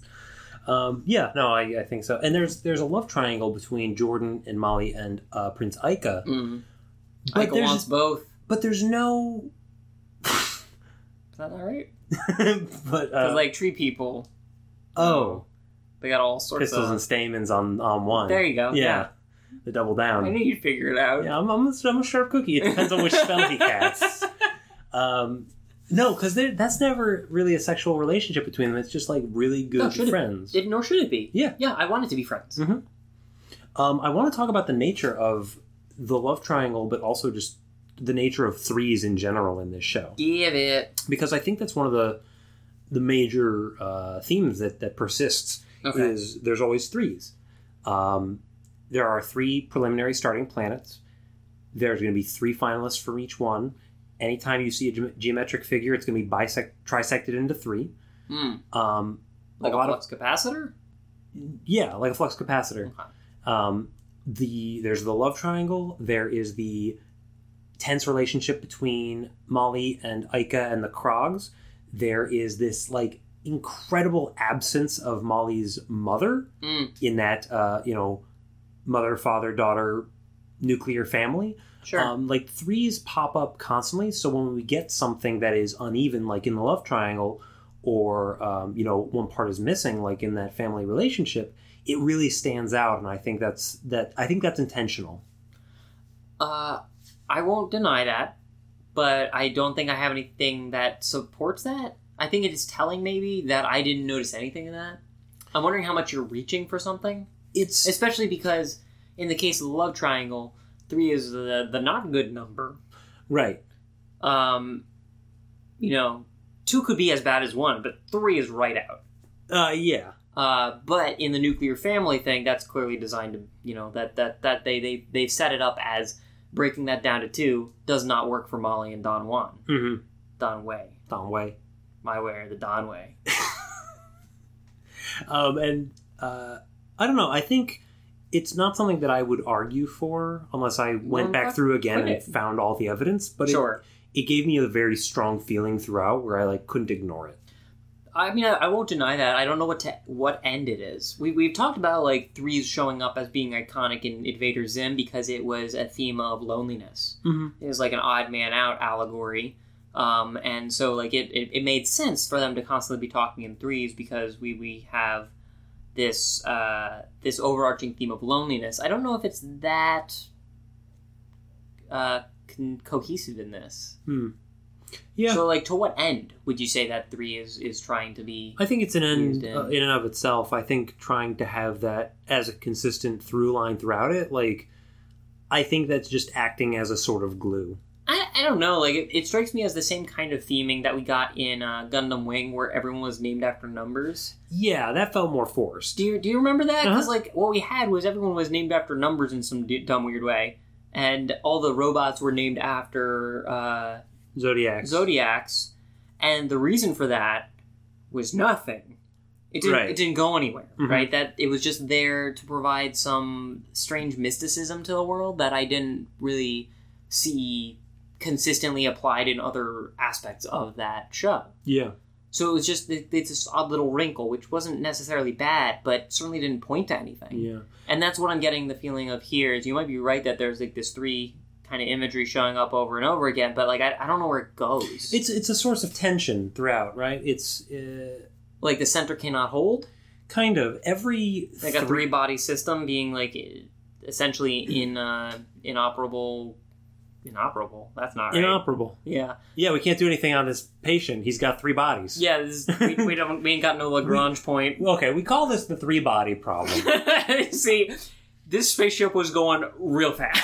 and, And- unfortunately, and our patients both got the gunners and the pilot.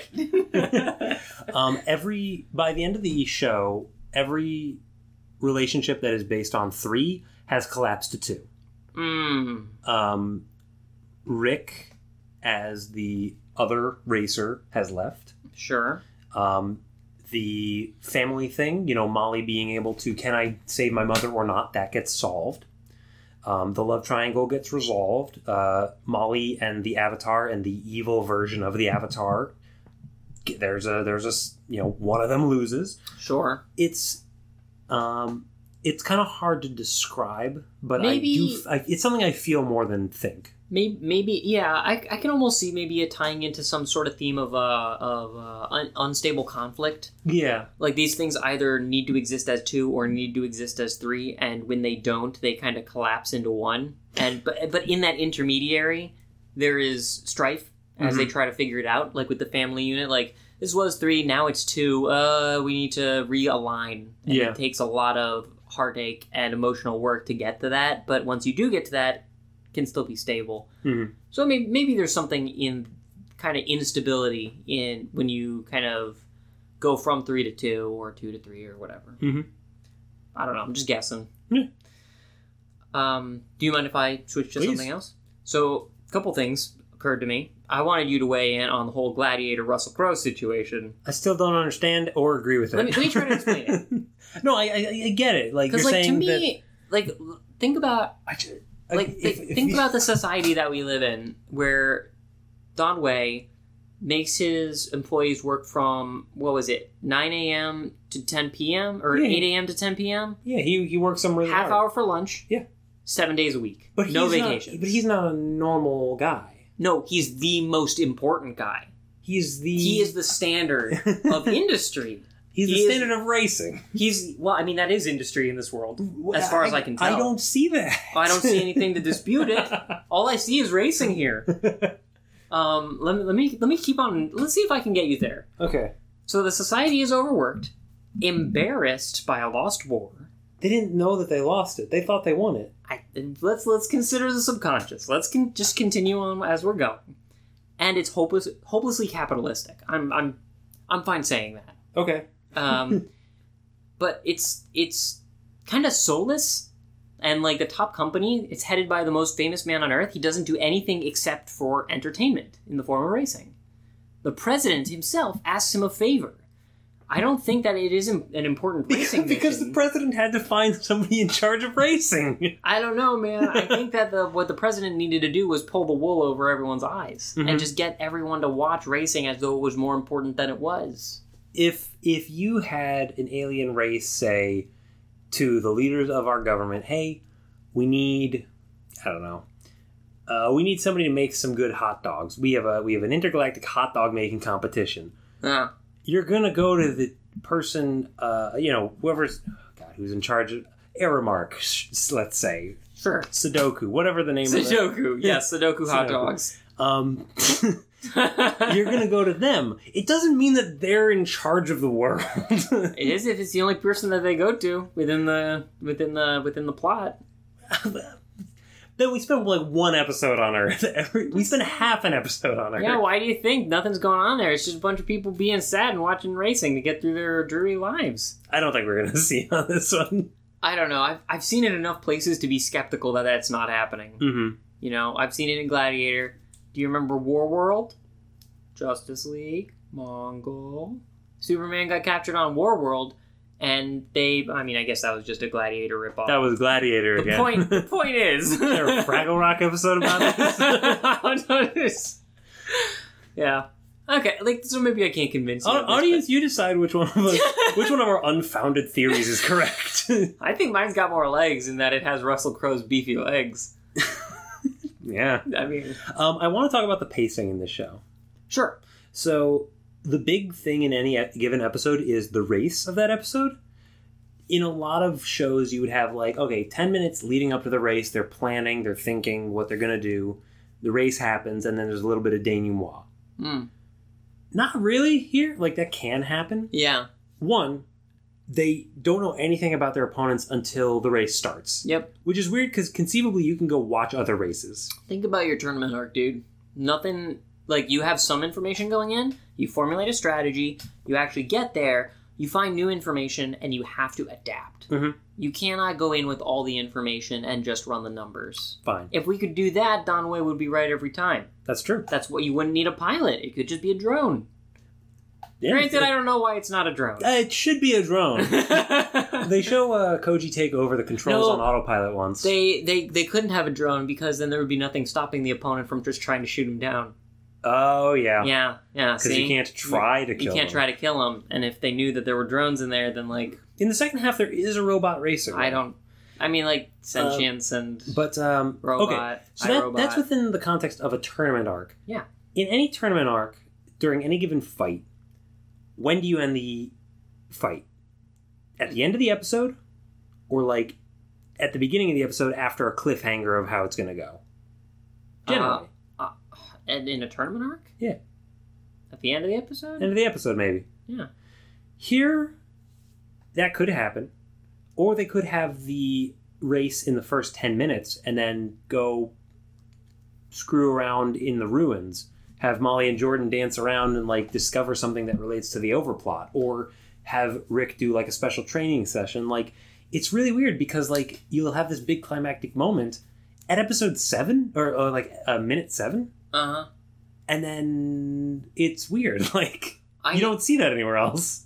I, I'm, I think and you might be right. I'm seeing kind of a deeper problem, which is this: I, I couldn't follow what the stakes were at any given moment.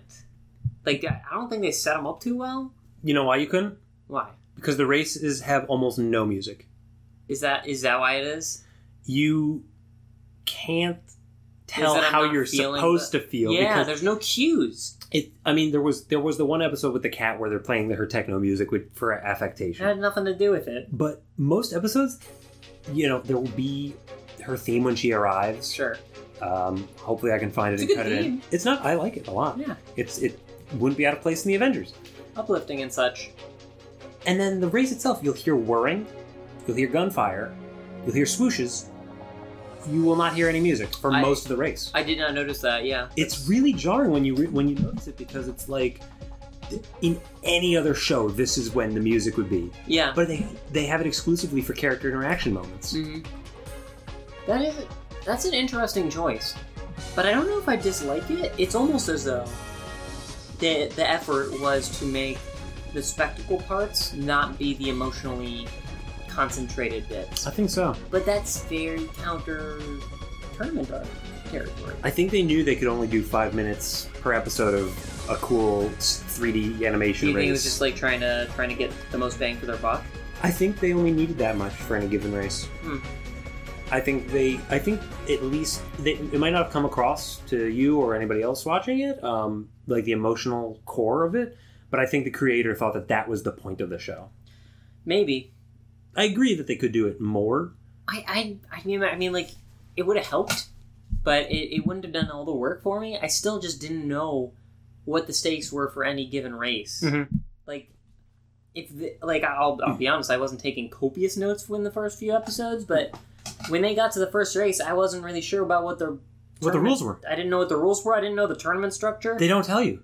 and like I didn't know where they were in the tournament arc when I when you we- like uh, th- we watched two episodes back to back and I didn't know what the continuity in terms of like where they were in the tournament arc the for, from the first Mm-hmm. episode to the next episode they were distinct races clearly we had to do both of them but I don't know I don't know where where Let me- the what the overall structure of, Of the race. of the race system Let me is. give you an example of this. Yeah. Um, toward the end of the first arc, there are uh, six teams, uh, and they're racing to see who will be the three that progress to Oban. Mm.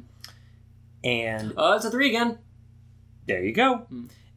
You were making fun of me. uh, yeah pretty pretty blatantly actually Um, and so it's like, okay, each team will race every other team, and whoever scores the most points moves ahead. yeah After, so it becomes two and two. That their team's record. They won two, they lost two. We're on to the next race. Sure. She loses, and I think, oh, that's it. They're all done. Yeah. They don't tell you until the next episode. After you've had one race against every other team, there's one more race against a random enemy. Why? I don't know. Yeah. That that's that's fucked in the head. It's weird, right? You expect to have the stakes. They should tell you the, but they don't. that's they that's want you- not even that's not even weird. It's just wrong. Like there there's no there's no logic to that. I think the reasoning is they want you to feel what Molly feels that there's nothing beyond this race right now. If if that was what they wanted to articulate to me, they did not do a good job. Yeah. You know, like I, I get the idea, and like it, it is cool because. It, it is cool if that was their intent because it shows a lot of understanding of that character dynamic between her and uh, Mhm. Don Corneo. yeah. but like he because he is the conservative long planning kind of by the books guy and she is very in the moment hot-headed pilot you know you're a loose cannon charlie kind of kind of person Mhm. and so to have a really good understanding of her character and if we're going from the perspective of her because this is you know uh, This is her story. it's her story then it makes sense to phrase everything as in the moment i just need to prove myself Right. for my for my own ego, for my dad, for women racers everywhere. Yeah. you know, for all of it, I need to make every moment count. And if Don is like the kind of guy who's like, let's take the long view of things and just like run the numbers and be as consistently good as we can, he's not focused on the immediate. Yeah, he's he's playing the statistical game. Yeah, he's he's being very uh very very robotic about it. Yeah. Yeah, I think that's fair. Uh, I like that they don't tell me everything up front, but I like They, I wanted them to tell me something up front. That would have been nice. I wa- I was trusting them that like they're not just gonna have them lose. I thought like, oh, she lost this race.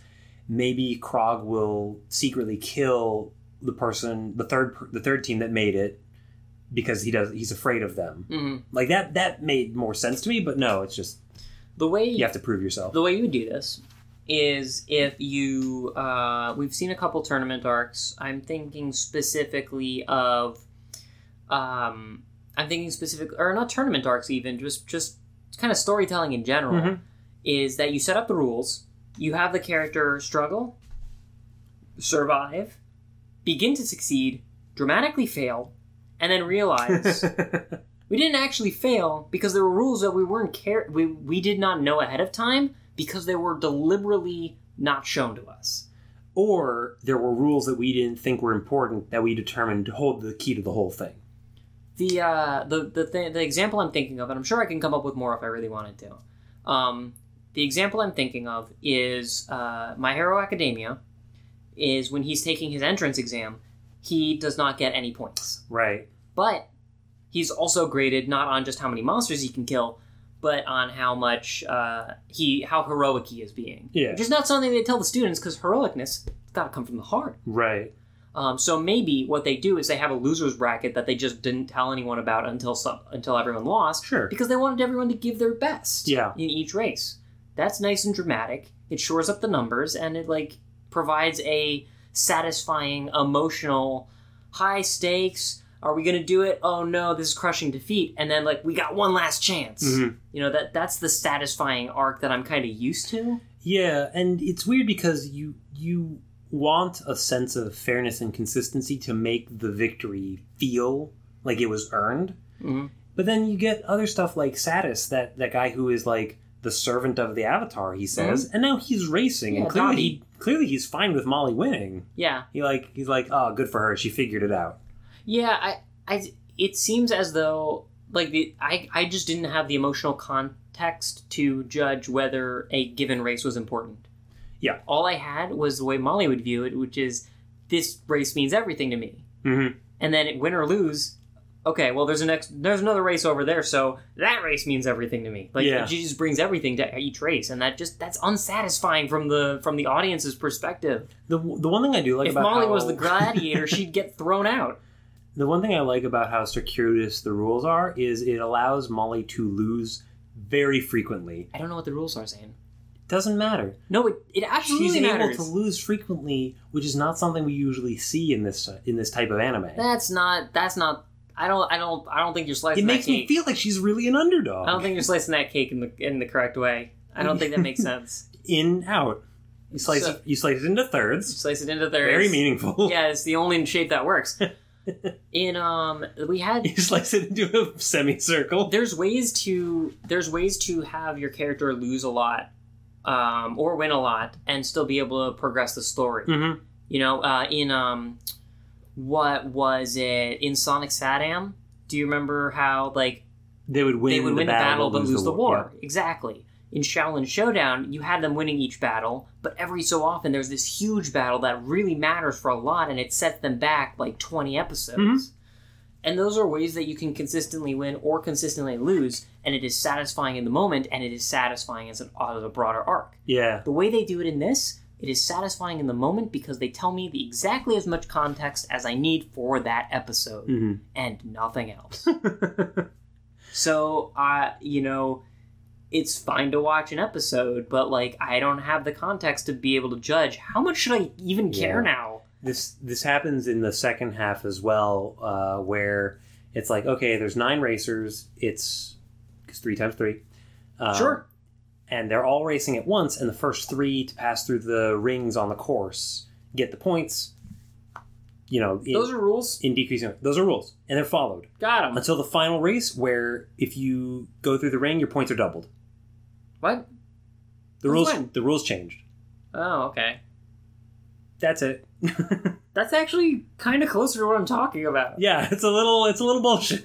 I don't, I don't think it is. It's like uh, it's like Mario Kart stuff. Mhm. You know, you, you get better power ups the farther you fall, fall behind, but then they don't tell you that. Yeah, It's just like I don't know. It's a good underdog mechanic.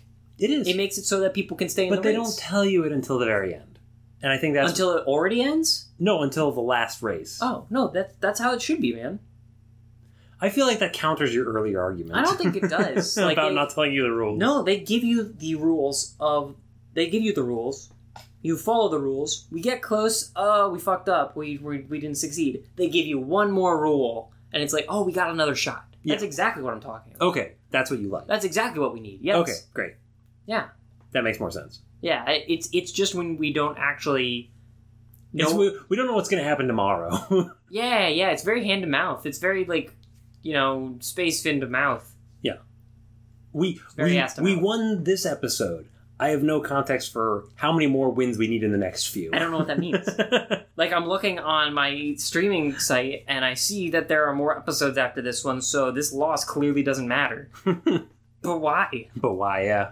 You know? Yeah, it's just it's just I don't know. I didn't realize how frustrated I was with that framing device, but it is it is odd. Yeah. I think the for me the second half shine brightly enough Mhm. uh, that I didn't mind the sort of like Maybe I'll push check push it and out. pull of the first half. Maybe I'll check it out because there is like a, a good deal to recommend about the show. Its Yeah. setting is very inventive, and I think that the father daughter quote unquote relationship is uh you know is Yeah. one of the stronger interpersonal. You keep on talking about this love triangle. I couldn't give a shit. I couldn't care less about this love triangle. Uh, what is nice about the second half is we also get to know the competitors a lot better because we spend multiple races with them, and Hmm. each Okay. one each episode spotlights them, but like we get to know them a bit more, Sure. and they each have a, a like a good like a lot of them have like noble reasons for wanting that ultimate prize, so like Hmm. we can root for them too. Let's talk about the ultimate prize. The ultimate prize. Ben, do you want me to spoil the ending of the show? Stop me if you've heard this one before. Please. Interplanetary tournament. Winner gets one wish. Yeah. Yu Yu Hakusho, the Dark Tournament. Yes. The Fate Stay Night, Fate Zero, Fate series. Take your word for it. same fucking thing is uh, you get a bunch of heroes from out history and one of them wins and the person who trained the hero or it's it's complicated there's Yeah. bullshit because it's anime but like Hunter x Hunter. they get one win Dragon Ball Z did this in an indirect sort of way. dragon ball z did everything in an indirect sort of way it took a long time. Yeah. Slam. um yeah, it's Yeah. it's but here's the thing and what I think you'll like about the ending is there's a secret condition. this is the secret condition No, like the ultimate prize has strings attached and it's not what you Um, think. it's not a wish or a dream It's not a wish or a dream. okay what is it Spoilers?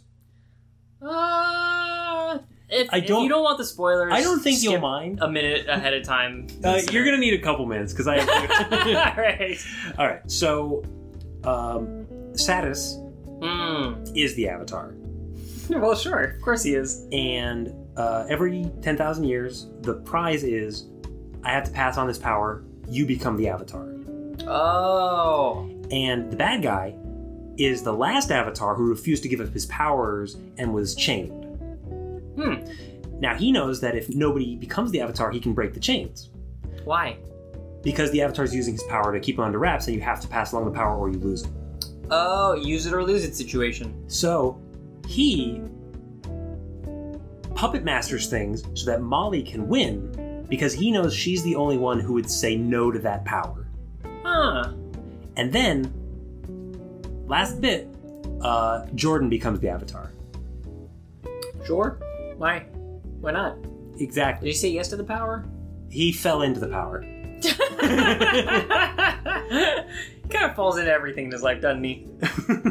he really does. Uh, end of spoilers. Yeah, that like uh, that was pretty unsatisfying. I don't know. It's it's it's it a more builds nicely. it's a more complex and deliberate Mhm. twist than I had thought. It does that nice thing where it recontextualizes everything, It but not does. in a way that breaks the ba- the bonds we've formed. Yeah, I, I. It was satisfying to me. Yeah, I I, I can see that. I get it. That said, if you It's just a watch more- this episode to episode, like, oh, this is a cool race, that's fine. And you could honestly cut off a few minutes on either side. I don't I don't know how else to watch this show. Yeah. You know, like I would need to read the plot synopsis because I'm not getting enough from from the actual episode itself. yeah. Okay, well, Do you think that this show is a parody? of what? Uh, anime, racing, No. uh, other things? Because sometimes they do have parody elements. Um, there's one time when Molly does a, like a like a samurai move to a guy who's like threatening them, like grabs a, a wooden rod and like jumps and does the the overhead slam on him, and then like bullet time, she falls to the ground. You're waiting, you're expecting him to like be sliced in half, but no, just the stick breaks. Mm. Um, like it's a very intentional parody of something. I didn't see anything like that, and the entire show is comedyless, more or less. Like it's not a comedy show. There's It's not very funny. it's not funny, but there are punchlines. Uh, But I, the punchlines are not jokes. I didn't I didn't see it. Like uh, she It felt very soap opera. she races against this big like uh, Viking esque kind of guy who needs to win the ultimate prize to save his people or whatever, and he loses and she knocks him out of the tournament. And you think like, oh, he's stalking her after afterward. You think he's going to cause some business, but no, he was just like hoping to find an opportunity to say, hey, thanks for the great race. oh, that's this was awesome. a lot of fun, and actually saves her from a collapsing ruin That's really cool. and that's one of the ones where uh, in the first like five minutes we see the race and then there's other stuff after Right. and it, it's set up well but it feels like they're trying to tell they're trying to subvert your expectations Trying to but play it's with not a joke conventions. I don't I don't I didn't see it. you know you know um i you know there, there's other shows that do that in a more obvious way Mhm. you know um there's uh I'm, I'm thinking of a scene in uh, avatar the last airbender where they're trying to incite a prison riot and there's like the, they find the biggest ugliest guy in the prison and they like push him around and he's like what did you do that for aren't you mad no i mean well it hurt my feelings and you know he just kind of becomes like pretty morose right that sort of interaction yeah, but like that is way more obvious than the thing that you were describing to me. I think what you are describing is just them inhabiting some uh, genre conventions Yeah. that maybe were uh, tangential So like Mm-hmm. the samurai thing, bullet time shit. That's all like vaguely actiony oriented. It puts on a hat to fill out the runtime. yeah, it, that, that's a good way to put it. Sure, Yeah, I, I don't think that it is a parody though. Like it plays too much of the other stuff's pretty straight. I'd agree. But the thing is, it plays it straight in a in a very cool in a very cool way for a lot of it. You know, the the the racing, um, the Star Wars kind of all the different races uh, and their inventive ships, all real cool. I think that the relationships that they actually try for in a in a way that like doesn't make the characters feel flat. The friendly rivalry between Molly and Prince So Aika. that's a good one. Yeah. the uh, I, I really like the one between like Aika and his father, who's trying to keep him. I, I didn't see much of him, but like I think I get the feeling like it was sort of a similar dynamic Yeah, you know the, the the you shall inherit Yeah. kind of stuff you need to understand why we're doing this. And he's like, no, I just want to race. i just want to race Yeah. yeah. it's very similar to what uh don I, I think The you're actually Dondale. hitting on something. Chrissy wrote a little comment oh here, yeah bring, give it to us and I think it agrees with, with your interpretation, which is I feel like some of the components of this show are executed really well, and some of the components are executed quite poorly, but I can't tell which are which. i Like, because you say, like, oh, character interaction. You, you say, like, oh, these characters are so flat, but also some of these character interactions are really good. You don't know which one it's going to be starting out. yeah i hmm And, like, sometimes the dialogue was really popping. yeah and other times it was just the blandest like all right we're filling the runtime yeah uh, I, I feel like if i feel like the show was a little bit constrained by the 22 minute 13 episode season format that it, it needed to be to be a show yeah i if this was made today on netflix i think it, w- it would have been a little tighter maybe you know it's a this is one of the weaknesses that maybe you get with something that has such tight creative control from the from the creator himself Mhm. is that maybe, maybe he didn't have the broader understanding of uh, of how to make a space sci-fi kind of kind of soap opera sort of thing without really understanding how that what what makes a quote unquote tournament tournament arc, arc tournament arc tick possibly i think the tournament arc yeah just you you, you mess with it a little too much can I invite you to front can I get you some front row tickets to the tournament arc tick um, but I think a bigger part is, you know, he put out the short five years before this show aired, Hmm. and it had all the characters, the main ideas, the racing, the you know, the character models, the relationships. Those were all set, and I think after a point, you get so attached to it that you don't change it to fit the needs of filling a whole series. Maybe I, I. It's it's really hard to say. You know, I, I don't I don't know his motivations. I don't know what he brought to the table. What he chose to sacrifice. I don't know if the stuff that we are saying was a little off is was intentional for a reason that we're not picking up on. It's it's, it's a black box. We Can't Mhm. know. Yeah, Um, it's just some of this stuff does rub us the wrong way, and maybe it was in an effort to be experimental. You know, there's, there's probably also a cultural layer That's because true. it's a French creator and he's trying to emulate a 70s Japanese aesthetic. that's true. That's so like true. there's a lot of layers here that keep us from quite appreciating it the way I think it was intended. Perhaps not, but I mean, there's still a lot to appreciate. Yeah. So, Yeah. yeah. th- This show is definitely worth time. I don't know how much time. I would say you can watch the whole thing and within the first few minutes of an episode if it's not really gripping you, uh, you know, fiddle around on your phone while you're getting through that episode. I this was a lot of Binding of Isaac. Yeah. Yeah, that's that is definitely how I got through some of Pay it. full attention during the races. pay full attention to the races and pay attention when uh, the Don and his daughter, the Don's daughter, on this, the day of the great race. are, are having a spat. Like, absolutely pay attention then. And Jordan, you know, he just kind of fast forward or He's cute, cute. whatever. He- He's a little cute. He just got less going for him. Chrissy was pushing hard for Jordan to win out. I don't, I don't like Jordan at all. Uh, there is evidence that there could be a sequel or spin-off. Yeah, so I heard. Uh, in 2017, uh, Savin Yeatman Eiffel posted concept art for a sequel or spin-off and implied that one was in the works. However, I don't think there's any official word. No, that, that, that doesn't sound like it'll actually happen. You know? But I hope we see something else from Savin Yeatman's Yeatman. Yeah, I think they mostly do Craft. just like uh, uh, you know helping here and there on various promotions. That's fine by me. I mean, like, you know, they, they clearly know what they're doing for the most part. Yeah. I, I just uh, wanted something a little bit more deliberate. Any other thoughts? Um, I guess if I did have anything more to say, it would just uh, point out that I think the voice actors are good voice actors, Mhm. and that they didn't really have anything to do with their talent. Molly's voice grated on me for the first few episodes before took- I got used to It it. took a little time to get used to Hamtaro being a space pilot. I didn't notice that the Hamtaro is. I knew it was something, it was somebody's in here. and I, I like the Don's voice. There's just not a lot to. There's not a lot of character for that to fill out. mm-hmm.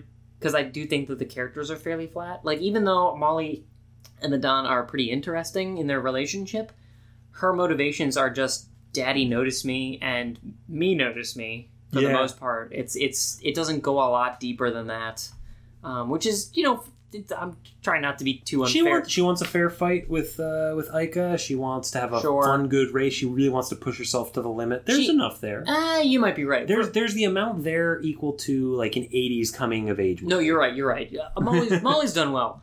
Don is not done well. Jordan is not done well. Mm-hmm. there's nowhere for that voice talent to really go. I don't I don't feel like they I don't feel like their voice actors were able to give them life just because there was the vessel was so small. Mhm. Um, yeah, that's all I really wanted to say. Yeah, I wish that Jordan was a little less uh, horny because that stunted his growth in the last half. Yeah, remember when he wanted to shoot somebody during a race where you can't shoot someone because he was jealous? That's the We one. just, we just watched that. Yeah. Well, you see, he really wanted. He didn't trust that the other guy would shoot him, even though the other guy didn't shoot him. Thing is, he was terribly horned. he was really. he was a horn dog. Yeah. Um, I want to mention uh, just the last random thought in my head, which Sure. was in the intro. Uh, a lot of it's just like clips from different episodes or like things that weren't quite clips, but definitely could have happened. Before the race and Uh, but there's one shot of like Koji and Stan like action shots at their engineer desks, and Don just runs in and wags his finger at the screen. it, it's a great action pose. yeah, I, I do. I do. it's so recall that one. gratuitous and weird because everything else is kind of like yeah, generic, just like floating through space, shooting, hey, thumbs up, good job, Tex. Like, Yeah. and then just like this stern father figure being Yeah. like, no, no, no. Yeah, That- that- that is a pretty good one. I don't the the the choice of music for the intro was very strange, and I'll be honest, I don't remember exactly what the uh, what the visuals brought to the table. Yeah, I remember them being generic. fine. Yeah, they were fine. They showed you because you need you need a little prepping on what kind of art style this is going to be because this looks different. It does look different. It looks like Billy Hatcher and the Giant Egg. That's different. Yeah. But yeah, I, I liked it well enough. I don't think I liked it as much as you, but Yeah. uh, it's uh, that is fine. Yeah, Um, thanks so much for Alex for suggesting this. and it should go without saying that uh, regardless of our opinions on this, we appreciate you as a fan. yes. Uh, do You don't need to race for our affection. but if you were to race for our affection, just please do some work in uh, motivating your actions. yeah, for God's sakes. Russell Crowe can't do it alone. in any case, um, thank you so much for writing in. If anyone else would like to write into the Cartoncast, what you can do is go to our Facebook page. You can go to our website at fancybat.com or cartoncast.com. Fancybat.com is our group website. You can check out all the other shows on the network, like Empowered, where we go through and uh, watch, uh, or, or where we go through Superpower Wiki, pick out a power, and talk about it for like five or ten minutes. and Ben, you were just on an episode of Amusement Sparks. I, I was, yes. I was just on an episode of Amusement Sparks um, with uh, with our very own Andrew Spawn. He is a delight. He is the world's nicest person, um, but he's also very humble, so he doesn't say that very much. uh, we just did an episode on Dark Souls, Park Souls. Prepare to have fun. I love that. That's a I do great too. tagline. He was not expecting me to pull that out. Uh, it's a really fun time, and uh, you should give it a whirl. And more than anything else, everyone, just tell your friends about the show. so Ben, what are we going to watch next time? What coming of age story? Yes, I remember. No, I remember. Stop mouthing it at me. I remember. Uh, next time we're gonna talk about a uh, terribly misogynist father. Uh, no, wait, that's Balto two. Okay, we're watching Balto. How do you remember anything about Balto or Balto I remember. II? Okay, so the year was something something, and I remember. do that. I remember watching that. Is, that is basically what the what Oban Star Racers does to you. It's like, don't worry about the. It's the future. 20xdx yes um, but it's uh, so so balto i remember very distinctly watching a trailer for balto 2 and some seagull or seal or something told the camera saying this is a story between father and daughter. And so I think that Balto has a daughter at some point, and that they have a relationship in Balto too. You never dropped the accent, so I just assumed that that was the whole line. and he said it all verbatim. In Balto 2. Listen about Balto. Balto 2, colon, the second one. on this movie I'm talking about. Yeah, it's uh. So I'm I'm looking forward to watching Balto. Yeah. I I've never seen it before. I'm sure that I've seen it late at night. Yeah. Yeah. Um it it should be interesting. I remember hearing some but not significant hype about it. Mhm. And uh it's just fun to look back in the Disney vault at some of their stuff that wasn't as blockbuster or classic failure. This is going to be kind of a run of the mill sort of thing. Mhm. I'm excited for it. Yeah. Uh, and Zane, what are we doing after that? Well, Ben, I didn't quite get my fill of fantastic uh, vehicles. Ooh. Okay. And I thought we could do another reheated segment. Um, there have been a lot in the past couple of years of reboots on Netflix. That is true. And uh, one that I thought could be an interesting one would be uh, The Magic School Bus Rides Again. Oh my god, really? So we can see how much has changed. Has science gone too far? Hath science gone too far? Um, I haven't really checked into it yet. So if it's just exactly the same as The Magic School Bus, I might switch it to something else. cool. But, uh, this seemed like the least bad option of the reboots. sure. You didn't want to do Voltron or something? we didn't do Voltron. Oh, right, you are. Okay, well, that one's out. You could've just chosen a different Gundam, brought Dun- Gundam back. Oh, Guys, does anyone like Gundam except for us? we need to know because we'll we'll bring him back. yeah, He would've can't stay gone locked away forever. Great in this show. yes. He just shows up like, now I got the Avatar powers. he would have sold me a giant gun that shot spaceships that shot guns. I feel like that was in here. Yeah, it might have been. All right. Well, check out the contact page. Send us a send us some suggestions. Send us something to say about Balto or Balto Two if you really feel like talking about father daughter Oh, relationships. before the end of the sh- episode, Yes. what kind of Star Racer would you ride? I feel like it just got to be a pop star. Oh yeah, Kirby. Kirby would fit so I well in don't. this. I don't know why he wasn't in there. He doesn't have a nose. It's perfect. yeah, would have been great. He's also like the same size as that cat virus, so like, you know, it would have worked out. Meta Knight. Meta Knight would have Now brought some there's- gravitas. There's a rider. Mhm. There's a rider you can trust, and no boobs, so that's not as confusing. yeah, he's the whole circle, There you go. yeah. Front to back. and we side to side. we've come full circle. Very Good night, full circle. everybody. Good night.